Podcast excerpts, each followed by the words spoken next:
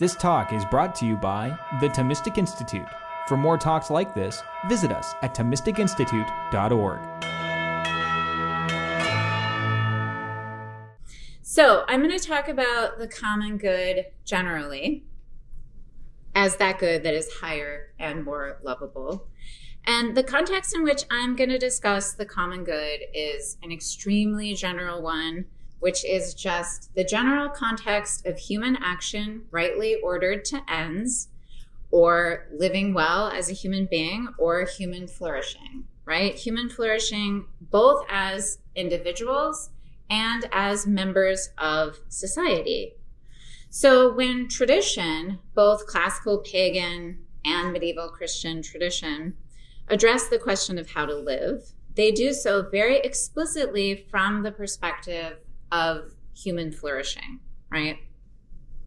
Or human perfection or human happiness. I will use those three things interchangeably happiness, flourishing, perfection.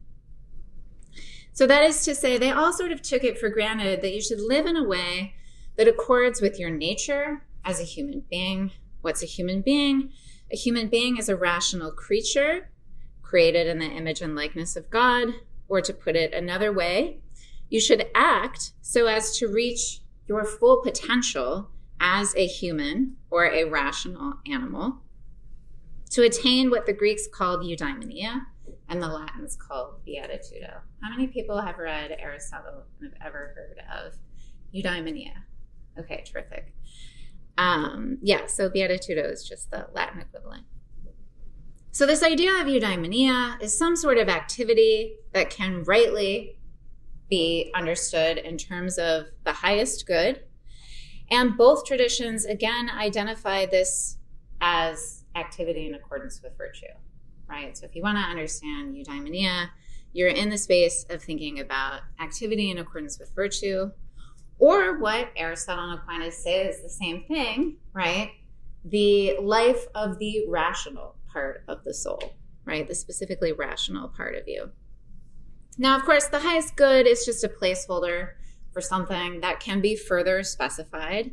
And in both traditions, the answer was that the fullness of human happiness or human perfection consists in a kind of contemplative knowledge of God. So, interestingly, the pagans and the Christians agreed about this. Or to put it another way, that the highest good is God, as possessed in the intellect through an act of speculative knowing, right? Speculative knowing by way of contrast with practical knowing, right? If you if you have practical knowledge, um, it's the knowledge that guides um, action or making, right? So if you're a shoemaker, you have a kind of practical knowledge. But also, like if you are a political leader, you have a kind of practical knowledge of the good of society. Um, but speculative knowing is not not ordered towards doing or making. It's just knowing, right? So the highest good is God as possessed in the intellect through an act of speculative knowing. This is the fulfillment of a natural desire, right? So if anybody remembers the very famous opening of Aristotle's Metaphysics, all men by nature desire to know, and the evidence of this is the delight they take in their senses, right? So it's kind of natural desire to know, and this is both the source and the summit of the practical life. It's the source insofar as precepts of the natural law. And um, so when we talk about the natural law in Aquinas, we're talking about synderesis, which is a natural habit of the intellect that helps you to know sort of your basic goods as a human being um, and then corresponding natural inclinations of the will, right, to to want to possess these goods. Um, these are the precepts of the natural law. These are the starting points of practical reasoning, right? So the starting points of practical reasoning are the ends, the things you want to attain. These are the starting points of practical reason and action. One of those is the natural desire to know and love God. Uh, so it's this it's the source right? But it's also the summit, right? Insofar as this activity directed towards this object, namely the highest thing you could know, is the ultimate end of your practical thought, reasoning, and action, right? So the goal of the practical life is ultimately speculative, right? The goal isn't itself practical. The goal is just knowing God, knowing God for its own sake, without reference to any further end, without any purpose outside of that knowing, and apart from any expression of what St. Augustine called the libido dominandi, that kind of desire for control and domination and conformity with your own will that he thought was the result of original sin. So, as St. Augustine famously puts the point in the Confessions, and this is a formulation that Aquinas returns to in his treatise on happiness in this Prima Secundae, his five questions on happiness. And he returns again and again to Augustine's formulation in the Confessions. How many people have read the Confessions? Anybody read? Okay. Oh, that's that's terrific. This is a real university. well, then you'll remember that St. Augustine characterizes human happiness as joy in the truth. Right? That's what it means. To be, perf- to be perfected as a human person is to find your joy in the truth. Now, this last end is the highest good, right? Which involves both knowledge and love of God as the highest common good, right? So, the point of the talk is to try to tease out what it means to understand God as the highest common good, understood in terms of a speculative act of knowing. But back to St. Augustine. So here's Saint here's here's the full quote from the Confessions.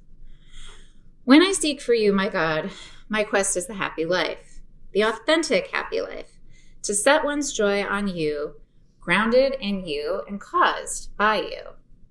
Those who think that the happy life is found elsewhere pursue another joy and not the true one. Nevertheless, their will remains drawn towards some image of the true joy. Because the happy life is joy based on the truth. This happy life everyone desires. Joy and the truth everyone wants. So even if like you're confused um, and you're not pursuing God as the highest common good, nevertheless, this is what you really want. Um, okay, so Augustine and Aquinas both know, and Aristotle too, all too well, that not everybody knows um, that the contemplation of God is the highest common good, is that in which human happiness consists. So uh, Aquinas in the Treatise on Happiness says, well, you know, everybody, there's a natural desire for happiness. Everybody wants it, um, and it's not chosen. But there's disagreement about what happiness consists in, right? That's that's what all the arguments are. Like everybody recognizes that they want to be happy, but you know, in what does happiness consist? So some people think that they'll be happy if they have a lot of money or power or honors or pleasures or some other image of the true joy, right? There are all kinds of apparent goods um, that apparently highest goods that we pursue as the highest good. So, the diagnosis of what has gone wrong with people like this is that they mistake a lesser good for a greater good. So, wealth is good, right? But it's not the highest good. And you can tell because it's not good for its own sake, right? It's not just good, right? So, wealth, you know, why do we accumulate wealth? Um, because it's instrumentally valuable it gets us other things that we want. Like, you know, uh, if, if, for example, you have a large family, you have a lot of bills. Uh, if you send those kids to college, you have astronomical bills, right? So, so wealth is good. It, it gets you things that you want. Uh, power is also good, right? When it's used wisely. Honor is pleasure. There's nothing. These are goods, right? Um, but they're just not the highest good. So there is some kind of hierarchy of goods or ordering of goods, um, and it belongs to the practically wise person to recognize the right ordering of goods, right? So that you don't make the mistake of substituting a lesser good for a higher good. Um, and usually end up in that position. Um, it's usually not just merely being wrong. Um, but you usually end up uh, pursuing a lesser good because of some vice, right? So vices being the, the opposites of virtues. And those kind of narrow and distort your vision of the good uh, in interesting ways. So, at any rate, these people um, who are pursuing these uh, images of the true joy, these are people who have, to some extent, obviously lost sight of what the true highest common good is. Um, and in particular, they are likely to put the private good above the common. So, this is something that um, all three of these A's that I keep talking about Aristotle, Augustine, and Aquinas uh, talk about a great deal. Um, okay, but before we can get to an explanation of what common goods are, I think uh, we need to back up and first say some things about the good, right? So, what is the good? And um, I'm just going to say, and we can talk about it when I'm when I'm done speaking, that we should be realists about the good. That is to say, we should believe that we are attracted to things because they really are good or desirable, um, and not say that things are good or desirable just because we're attracted to them, right? So, values are not something that we human beings project onto an otherwise cold and indifferent universe.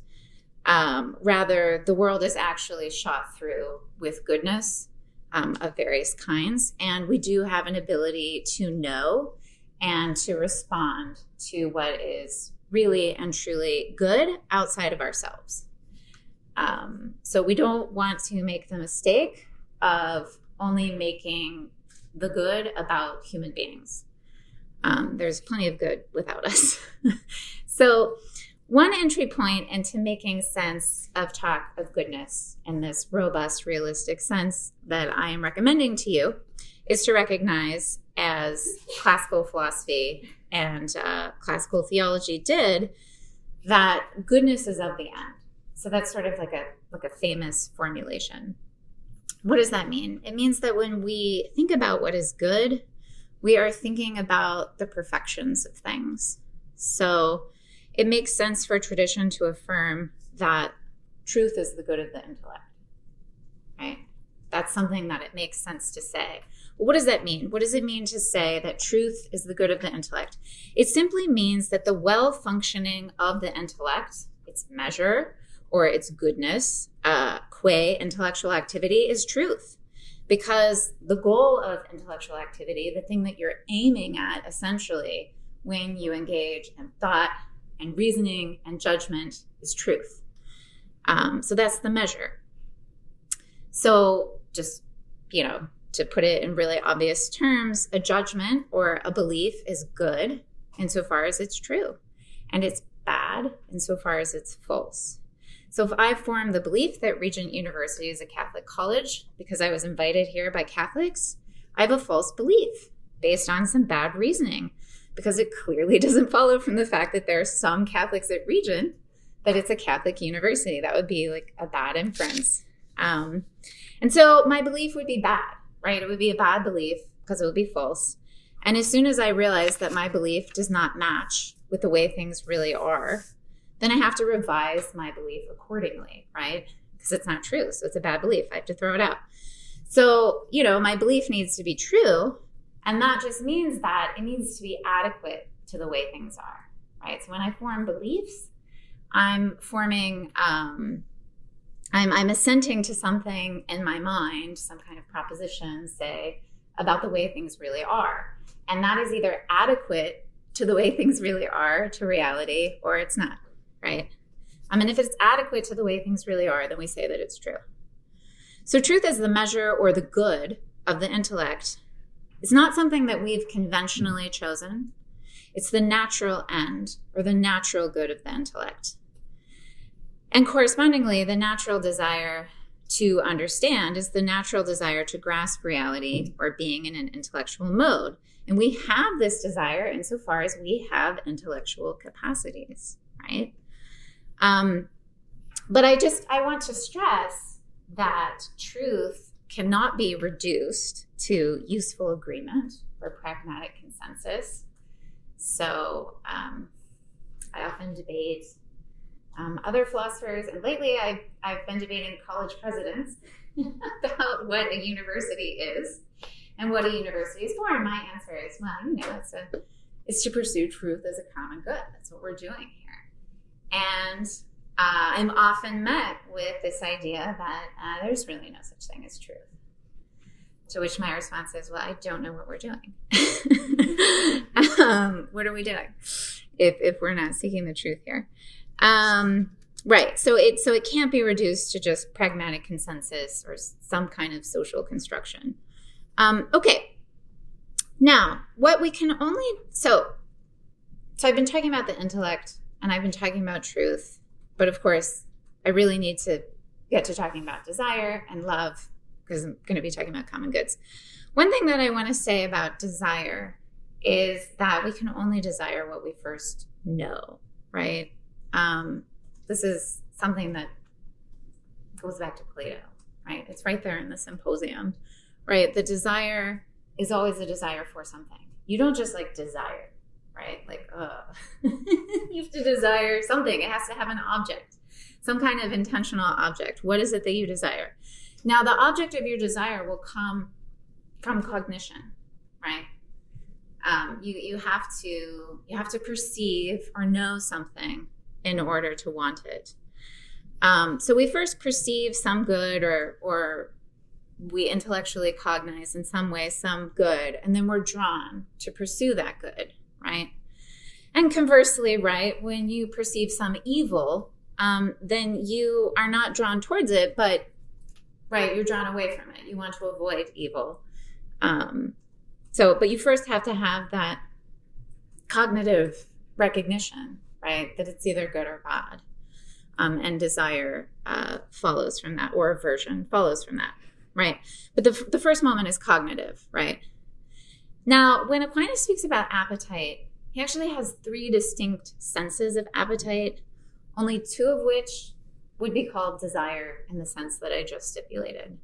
So there's first the natural appetite that comes along with his conception of natural form, which is sort of a, a metaphysical notion that he picks up from Aristotle. Um, so I'll just try to explain this by way of example. So you can think of an oak tree. There are probably lots of beautiful oak trees on campus. Um, so the oak tree sort of naturally strives to reach its telos, right? Its goal, which is sort of, you know, the big, beautiful, flourishing tree that you see on campus. Uh, but it doesn't start out that way. It starts out as an acorn. It's kind of crazy that that little acorn can become some, you know, 400 year old massive oak tree.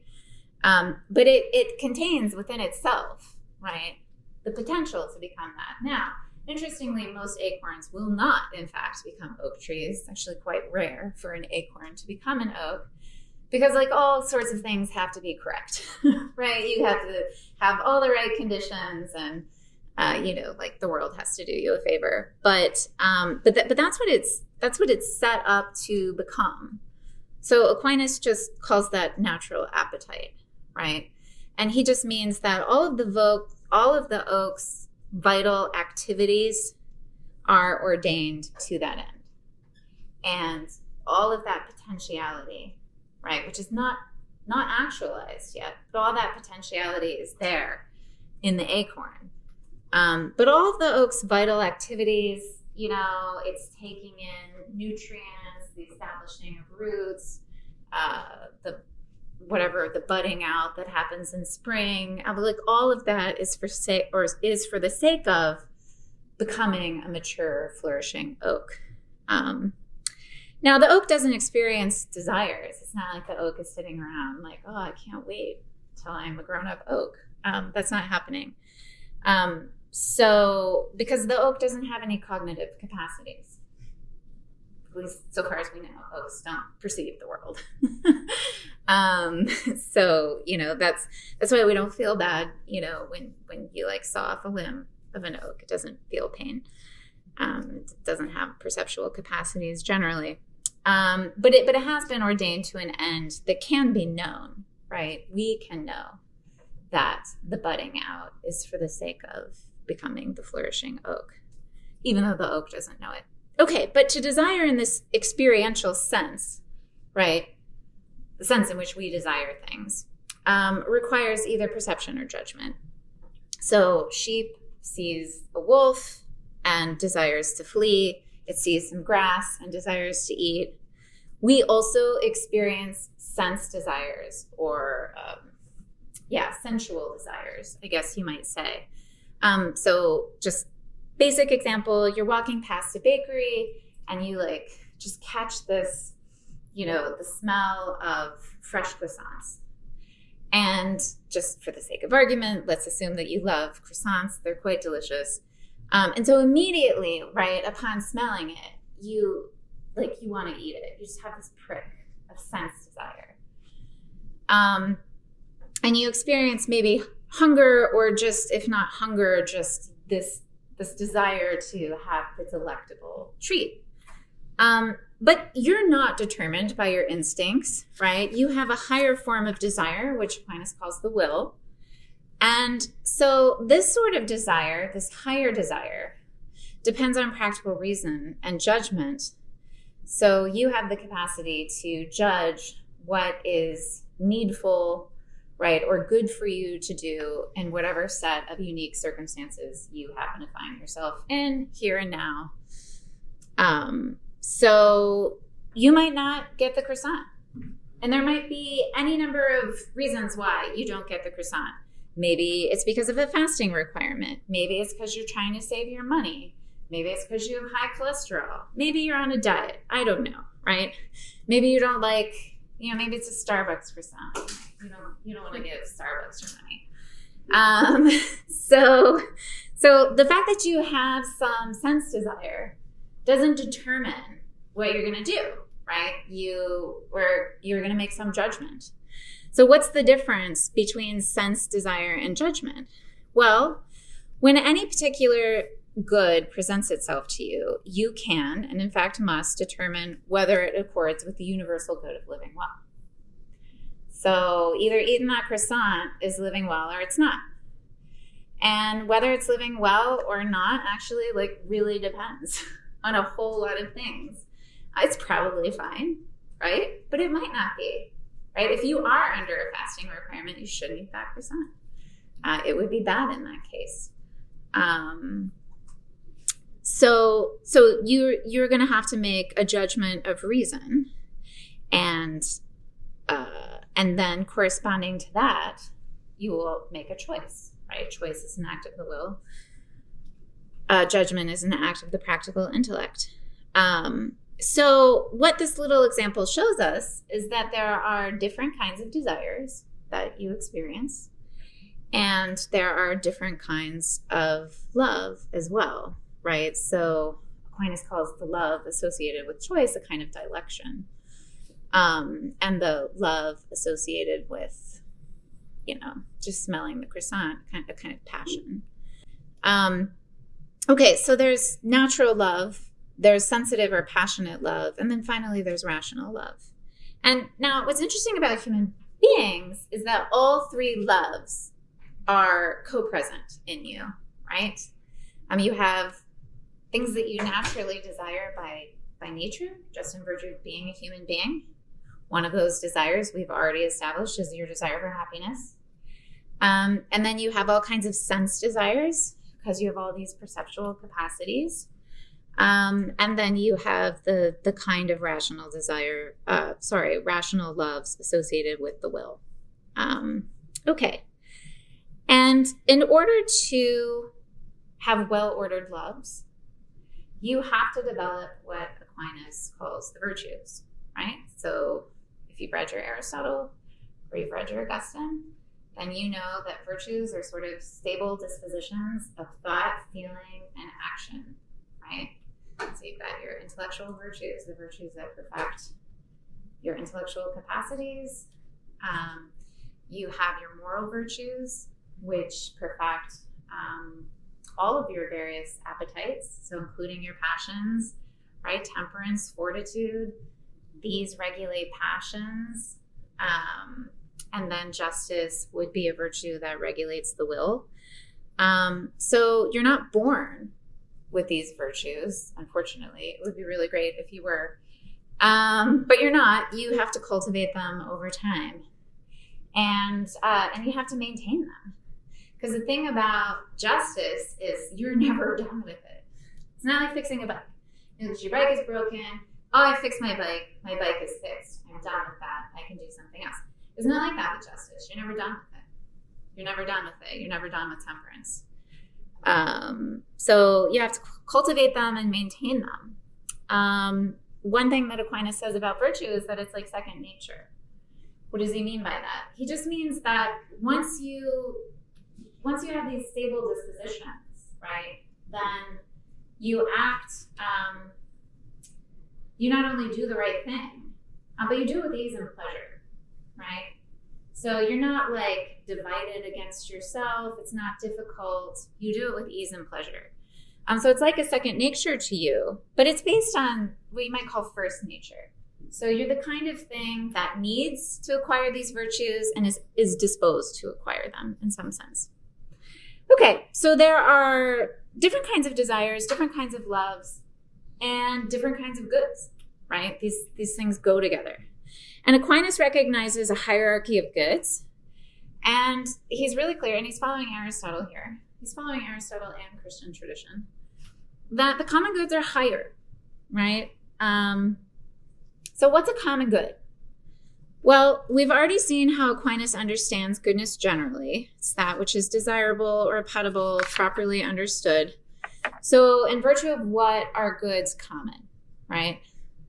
There are three features of commonality that I think are worth highlighting in terms of initially starting to think about what makes common goods common. The first is they're goods that are common to your nature, right? So it belongs to the human to want these goods.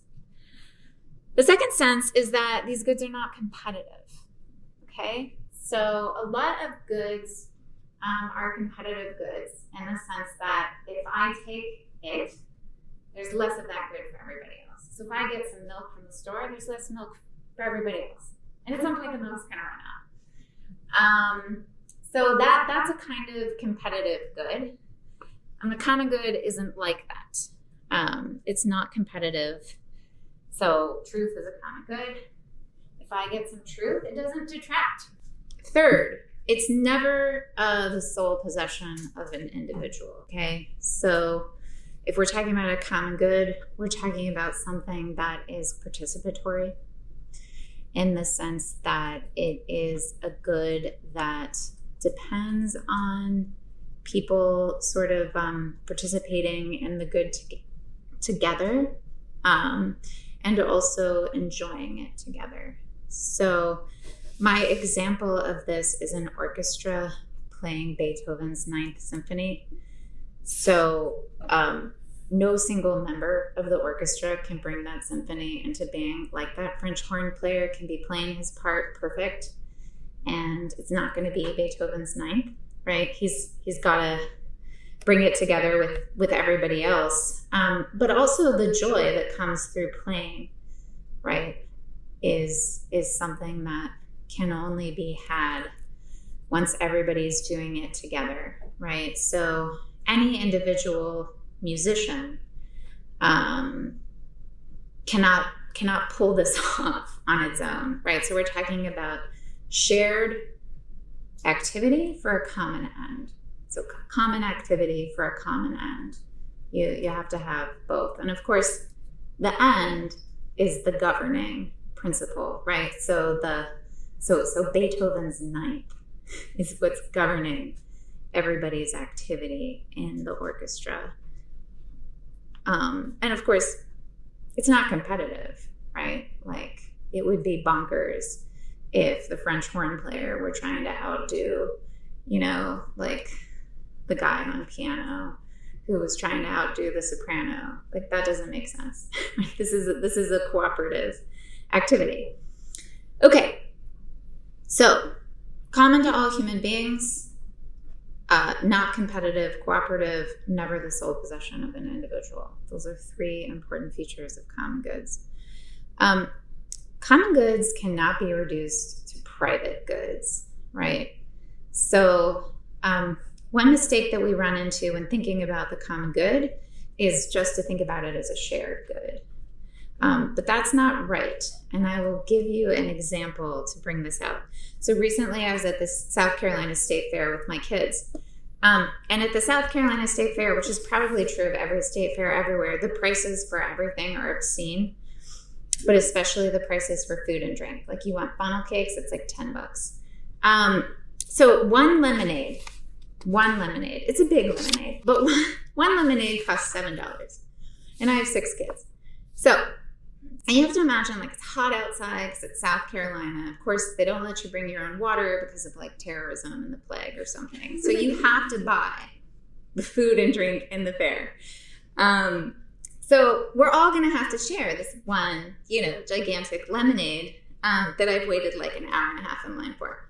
So what that means is that each kid is going to get his own portion of the lemonade and obviously, the extent to which one kid drinks his fair portion, there's less lemonade for everybody else, right? So the lemonade is like shared and common, but it's not a common good, right? And of course, anyway, one kid always inevitably drinks more than his fair share because of original sin. And so there are like these massive fights, and nobody even enjoys it anyway. So my kids are very virtuous. Anyway, so it's a mistake. so it's not just that it's shared, is my point. Um, okay, it's also a mistake. Like it's not going to be very fruitful. Um, so, so we shouldn't contrast, or we shouldn't think of common goods as just shared goods. But we also shouldn't make the mistake of thinking that the central contrast, right, is between common goods and individual goods, right? I think that's the initial contrast that our mind goes for. It definitely was for me. Um, and I was confused about this for a long time. Um, and this is wrong because, rightly understood, my individual good and your individual good is only fully intelligible in relation to the common goods to which it is ultimately ordered, right? So, um, so really, properly understood, your individual good is going to make reference to common goods. So, if we return to the idea that we're talking about human flourishing, which we're definitely talking about, and if we think of this uh, in terms of the full realization of human nature, then we should remember that we are rational, social, political animals, and we only flourish in society together. We do not flourish alone as isolated individuals. That's like an American myth that is not true. Um, and this is why virtue orients us ultimately to common goods, right? So even if you think about like temperance or fortitude, which are regulations of passions, right? Fortitude is a regulation of fear, temperance is a regulation of sensual desire for sex and food and drink. Um, that seems like a really individual thing. Um, but it all gets kicked up in a higher register through general justice, right? In Aristotle. Um, and Aquinas says something really beautiful in his discussion of temperance and fortitude. He says that, um, you know, uh, he says that they protect reason, right? Because when you're really afraid or you're in the grip of some like really intense sexual desire, you don't have awesome judgment. It's it's not good. Um, and so ultimately he thinks justice itself hangs on hangs on this stuff. So ultimately um, the regulation of your passions even is is oriented towards the common good. Um, you know, the, the, the virtue of justice orients us to common life together in society. Okay, so when we think about the flourishing of the person, we cannot ignore the flourishing of the people because the two are essentially related. And so when we think about individual flourishing, we are thinking about the common good of the family. We're thinking about the common good of political society. We also, I think, are thinking about the common good of smaller societies like unions, universities, orchestras. Um, so, what I'm suggesting is there's no real reflection on human flourishing outside the order of justice, right? Justice is the virtue that regulates your relationships with other people, um, and also the order of charity, right? The order of charity um, regulates. So, if justice is about human society and human friendship, then Charity is about divine society and divine friendship. And Aquinas is very explicit about this. Um, the virtue of charity allows you to have friendship with God. And of course, friendship is a kind of love. All right, let me uh, say something about friendship because I think reflection on friendship kind of helps us to think a little bit about what the common good is like. So, friendship is a kind of mutual love in which the friends will one another's good and share in one life together, right? So, you're not really friends with somebody if you just like wish them well. You know, like it's really easy to wish somebody well. Um, you know, you just don't like whatever. Wishes are easy. But friends share one life together. Okay? So they share they share a common life. Um now in friendship, one takes the good of the friend to be essential to one's own good, such that the friend's happiness becomes an essential part of one's own happiness. This is like part of the self consciousness of friendship. So, the happiness of friends is a common good in which both friends participate. Obviously, we're not in competition with our friends, or we shouldn't be. If you are, you're in trouble. Um, we rejoice in their good when it is attained, and we sorrow and we feel sorrowful when harms befall our friends.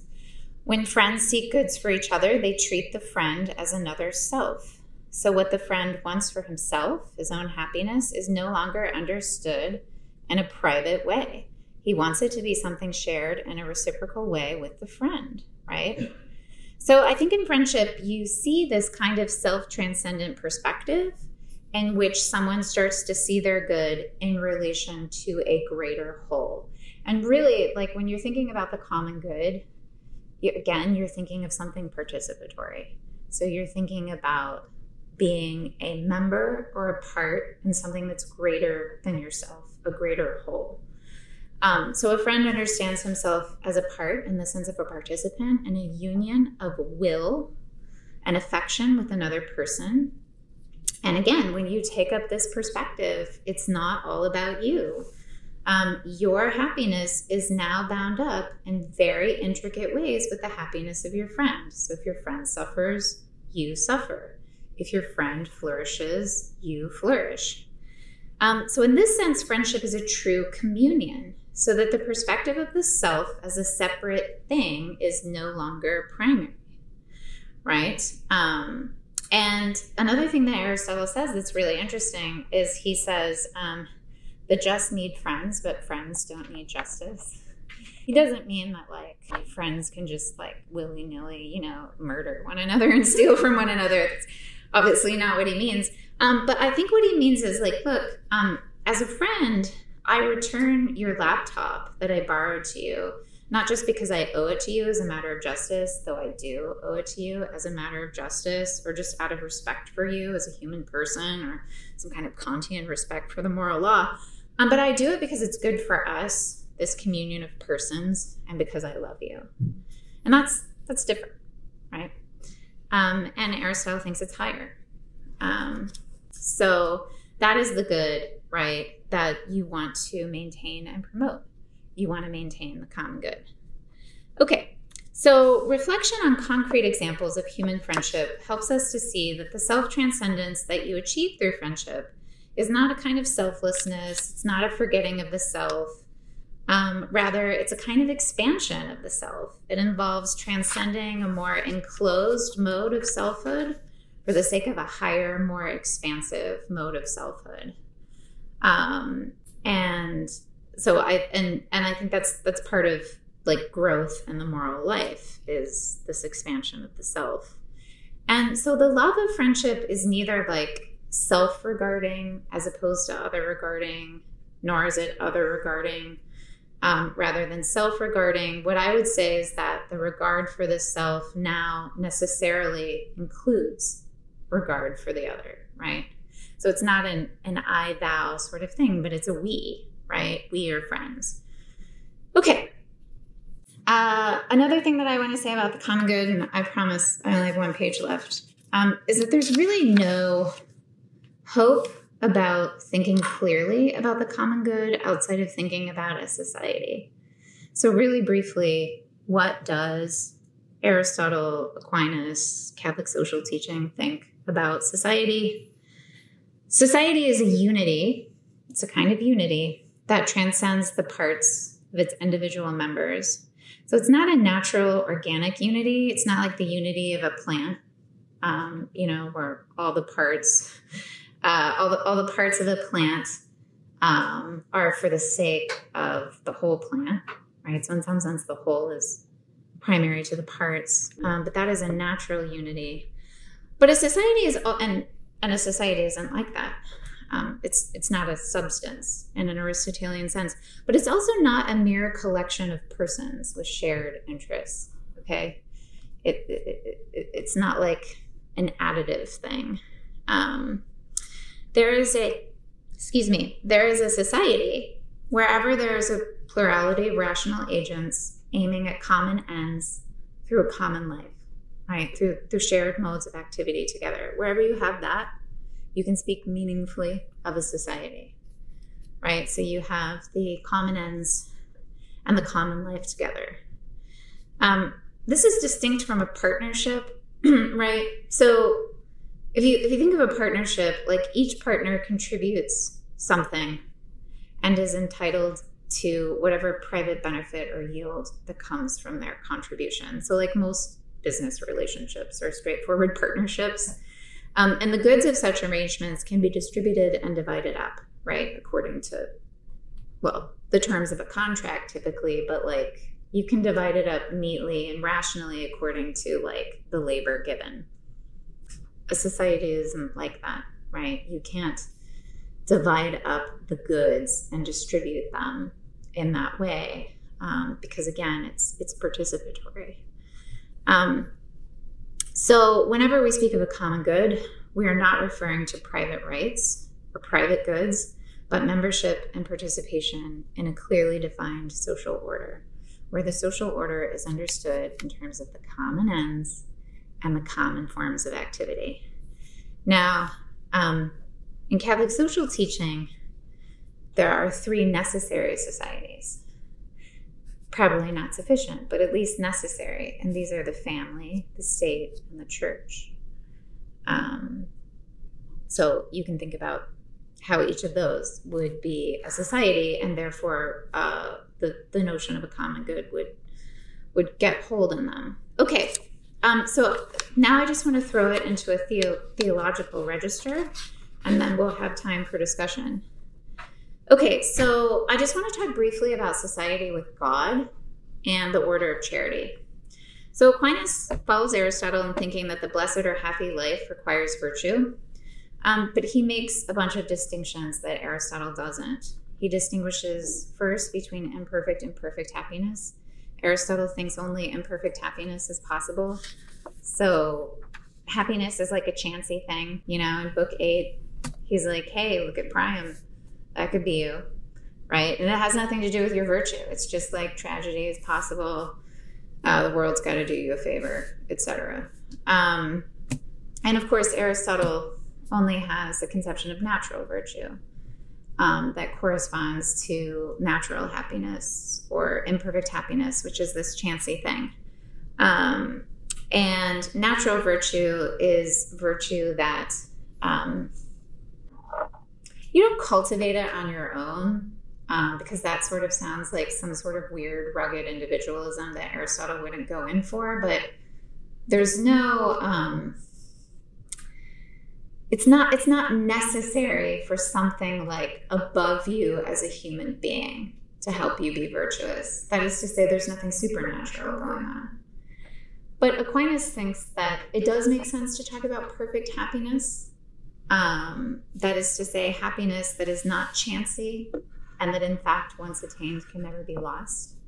Um, but he doesn't think you can have it in this life. Um, this would be your supernatural end. And he thinks you can't attain it through your own powers, right? So, like, you can't earn it, you can't merit it. There's no amount of hard work you could do, right? That's going to get you this supernatural end um, it requires God's grace. And so he has a distinction between natural virtue and, and um, you know, theological virtue or supernatural virtue. And of course, what are the three theological virtues? What are they? Yes, faith, hope, and love. Um, and the greatest of these is love. Yes. So, um, right. So, our perfect happiness or our beatitude consists for Aquinas in beholding God as he is in his essence or the beatific vision. We cannot get this through natural virtue. Um, but the goods that we enjoy in this life are a foretaste, right, of our supernatural end. So we have these theological virtues that direct us to God, to life with God. And these are faith, hope, and love, where faith is a perfection of the intellect and hope and love are perfections of the will. And we only get these through God's grace, right? You can't um, get these on your own. Um, you have to cooperate with God's grace and follow the promptings of the Holy Spirit.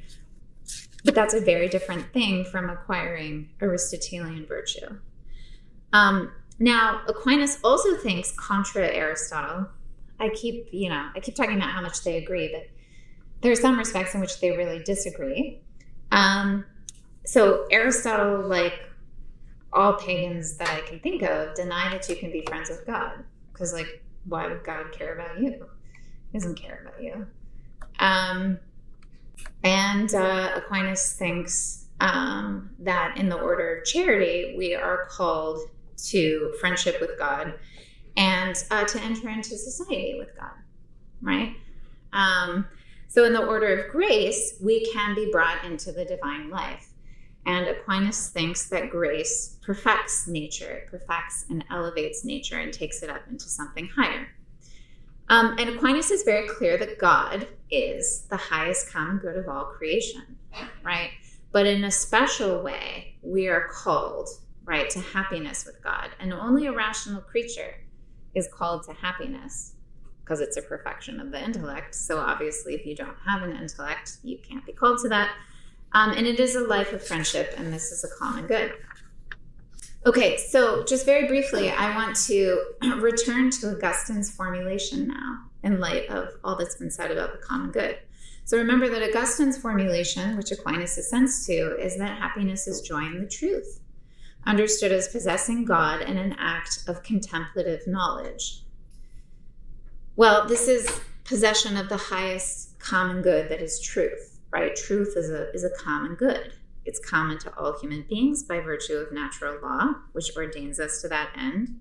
It's not competitive and it's participatory, right? And um, I think we have this view of contemplation in which it's an isolated thing.